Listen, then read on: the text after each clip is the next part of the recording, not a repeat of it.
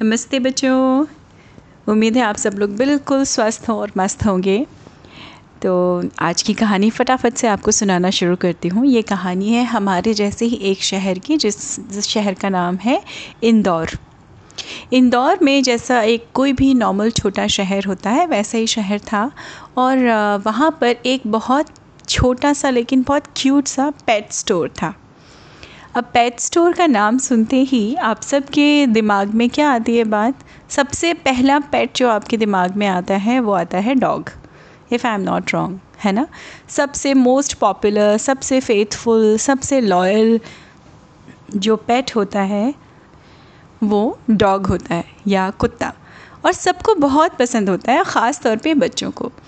तो वो वहाँ पे जो होते हैं, हमारा जो एक प्रोसेस होता है अडॉप्शन का, पेट्स को, डॉग्स का अडॉप्शन का, उसमें होता ये है बच्चों आमतौर पे कि ब्रीडर्स होते हैं, प्रोफेशनल ब्रीडर्स होते हैं, जहाँ पर वो पपीज़ को सेल करते हैं, कभी कभी फ्री ऑफ कॉस्ट भी अडॉप्ट करते हैं। पर यहाँ पे हमारी स्टोरी में इंदौर में एक पेट शॉप थी। पेट शॉप का मतलब है वहाँ पे आपको शॉप करके यानी पैसे देके पपीज़ को लेना होता था। अब वहाँ पे उनके पास उन्होंने बड़ा सा बोर्ड लगाया अपने दुकान के ऊपर, उसमें लिखा था lots of puppy available here. Okay, तो पपीज़ का नाम सुनते ही और देखते ही सारे बच्चों का सबसे पहले ध्यान जाता है, because they are very cute, very adorable, right बच्चों, बहुत क्यूट से। तो वैसे ही वहाँ पे बच्चों की भीड़ जमा होने लगी। आए दिन बच्चे माँ बाप से कहने लगे कि मुझे भी पेट चाहिए, मुझे भी डॉग चाहिए। तो इस तरह से लोग आते थे और पैसे दे के पेट ले जाते थे। अब उन सब में सबसे पहले जो एक बच्चा आया, एक बार एक बच्चा अकेले आया, बहुत क्यूट सा, सुंदर सा, प्यारा सा, मासूम सा बच्चा। वो उस पेट शॉप में आया और आते ही उसने इधर उधर अच्छे से दुकान की तरफ में अंदर की तरफ देखा। तो उसने देखा कि दुकान के बिल्कुल बीच में एक बड़ा सा केज था। केज होता है बच्चों जिसमें ना डॉग्स को, पपीज़ को रखा जाता है, बिकॉज पपीज़ क्या होता है, भागने लगते हैं ना इधर उधर। तो शॉप होती है बच्चों, और शॉप के बाहर दुकान होती है टू अवॉइड एनी एक्सीडेंट्स और एनी अनफोर्सीन थिंग्स। उसने क्या किया हुआ था, पेट शॉप ओनर ने उसको एक केज में रखा हुआ था। अब उस बच्चे का नाम था धीरज, बहुत क्यूट और हैंडसम सा बच्चा था, और उसने आते ही दुकानदार से बोला, अंकल अंकल मुझे सारे पपीज़ दिखा सकते हो?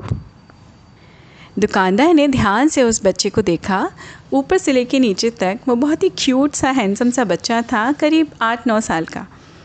तो उसने, दुकानदार ने उस बच्चे से पूछा, बेटा तुम अकेले आए हो? जी अंकल, मैं अकेले आया हूँ।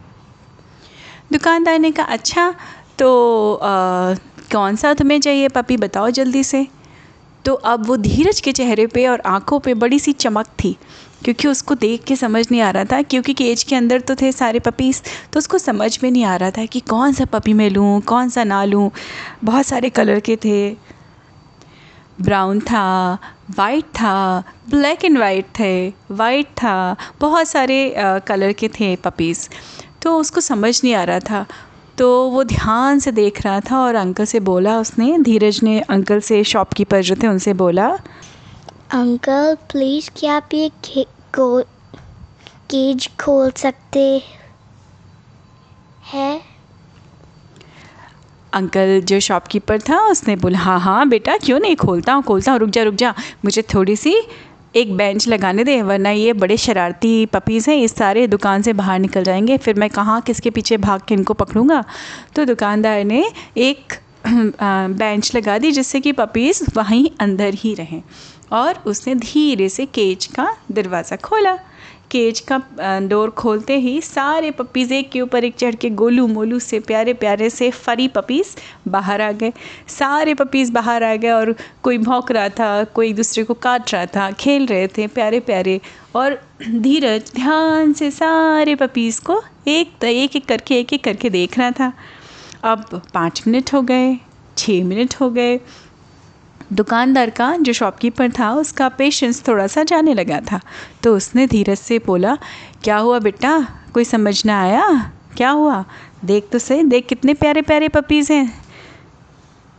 तो धीरज ने ध्यान से पपीज़ की तरफ देखते हुए बोला, अंकल मैं मैं कंफ्यूज हो गया हूँ, इतने सारे पपी हैं।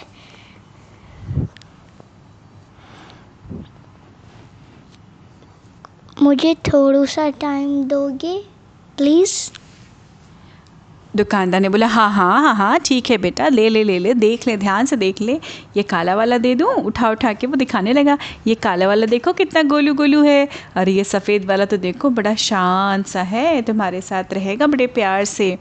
और देखो ये तो ब्राउन वाला भी बड़ा सुंदर है ना, बड़ा प्यारे से, इसकी आंखें देखो कितनी प्यारी प्यारी हैं, ऐसा लग रहा है माँ ने हाथों से काजल लगाया है। और शॉपकीपर उसको उठा के सारे पपीज़ दिखा रहा था, और वो छोटू सा गोलू मोलू सा बच्चा वो ऐसे आंखें मटका के देख रहा था। और उसने अचानक शॉपकीपर से पूछा, धीरज ने पूछा, अंकल क्या प्राइस है पपीज़ का? दुकानदार ने बोला, हाँ बेटा ये 3,000 से शुरू है, 3,000 का भी है, 5,000 का भी है, मेरे पास तो 10,000 का भी है, 12,000 का भी है, तुम बताओ तुम्हें कौन सा चाहिए, फिर मैं उसके पैसे बताता हूँ। अब धीरज जो था वो थोड़ा सोच में पड़ गया। फिर उसकी अचानक नज़र पड़ी तो केज से पीछे, सबसे पीछे एक छोटा सा पपी निकला बाहर, जो वाइट और ब्लैक कलर का था, मिक्स था। वाइट कलर पे हल्के हल्के ब्लैक कलर के पैच पड़े थे, धब्बे थे, और वो थोड़ा सा लंगड़ा के चल रहा था, हल्का सा लिम्प कर रहा था। लिम्प करते ना बच्चे, जो हमारे पैर में कभी पेन होता है तो हम थोड़ा सा अटक के चलते हैं, तो वैसे ही वो पपी चल रहा था। अब धीरज की नज़र उस पपी पे अटक गई, और वो ध्यान से देखता रहा, तो सारे पपीज़ तो दौड़ भाग रहे थे, वो अपना कोने में चुपचाप थोड़ा सा चलता था, फिर रुकता था, फिर थोड़ा सा चलता था, फिर रुकता था। अब धीरज ने अपनी आंखें टिमटिमाई और शॉपकीपर से बोला, मिल गया, ये पपी चाहिए। शॉपकीपर ने देखा उस पपी की तरफ और बोला, अरे बेटा तुमको ये पपी क्यों चाहिए, ये तो ठीक से चल भी नहीं पा रहा है। तो धीरज ने बोला, हाँ अंकल ये क्यों नहीं चल पा रहा है? तो दुकानदार ने बोला कि बेटा इसको ना हिप जॉइंट में प्रॉब्लम है, पैदाइशी, मतलब पैदा हुआ है, जन्म के साथ ही इसको हिप जॉइंट में थोड़ा सा प्रॉब्लम है, तो वो हमेशा थोड़ा सा लिम्प करके चलेगा। तो बेटा मैं तो कह रहा हूँ ये तेरे साथ भाग भी नहीं पाएगा, इसको मत ले, तो बस बताओ तुझे और क्या चाहिए। तो अब धीरज थोड़ी सी सोच में पड़ गया, उसने अपने पॉकेट में हाथ डाला और पैसे निकाले, और पैसे निकाल के शॉपकीपर से बोला, अंकल मेरे पास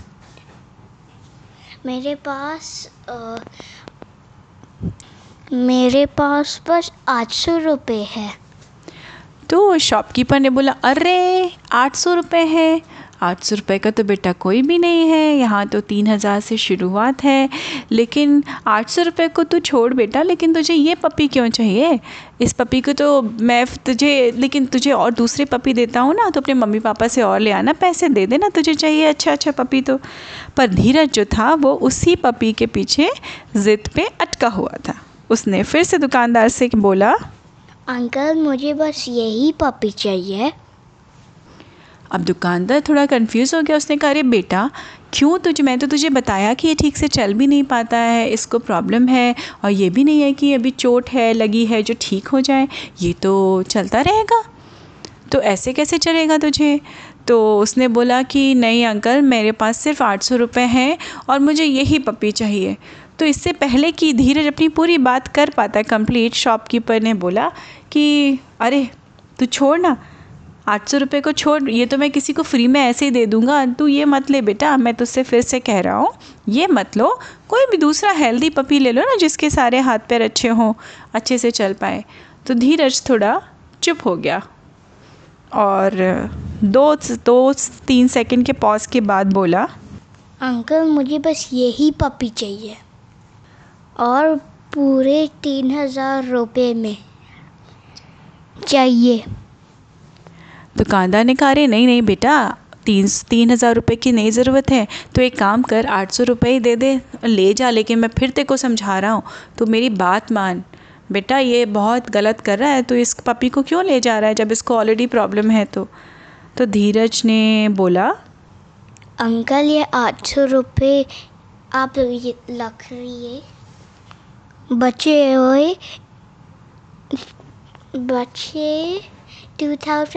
2,200 रुपीज़ भी मैं आपको 2 महीने में दे दूँगा। अब दुकानदार बड़ा कंफ्यूज कह रहे, अरे नहीं नहीं बेटे तू 800 रुपये दे दे, उसने रख तो लिए। उसने बोला, लेकिन मुझे एक बात बता दे, वो क्यों तुझे यही पपी क्यों चाहिए? मैं तो कह रहा हूँ ना मत ले, जब तुझे पैसे ही चुकाना है, पूरे दाम देना है, तो बेटा कोई हेल्दी पपी ले ले, इसको क्यों ले रहा है, ज़िंदगी भर इसका ख्याल रखना पड़ेगा। तो धीरज जो था वो थोड़ा सा मुस्कुराया और उसने अपनी हल्की सी राइट लेग से हल्की सी पैंट उठा के उसको दिखाई शॉपकीपर को। अब शॉपकीपर ने देखा उसके पैर में ब्रेसेस लगे हुए थे। इसका मतलब बच्चों उसका एक पैर नकली था। तो दुकानदार को देखते ही दुकानदार के मन में एकदम से उसके सारे भाव बदल गए दुकानदार के, और उसके मन में और ज़्यादा रिस्पेक्ट बढ़ गई धीरज के लिए। धीरज ने बोला, अंकल मेरा भी एक पैर नकली है, इसलिए मैं ये पपी की केयर अच्छे से कर पाऊँगा। और ये कहते ही उसने पपी को उठाया और वो वहाँ से हैप्पी चला गया। तो देखा बच्चों, और दुकानदार जो था उसकी मुट्ठी में वो 800 रुपये थे, और वो ध्यान से बिना कुछ कहे उस बच्चे को दूर तक देखता रहा कि कैसे वो प्यार से हल्का सा लिम्प करता वो बच्चा जा रहा था और अपने पपी को अपने साथ लेके जा रहा था।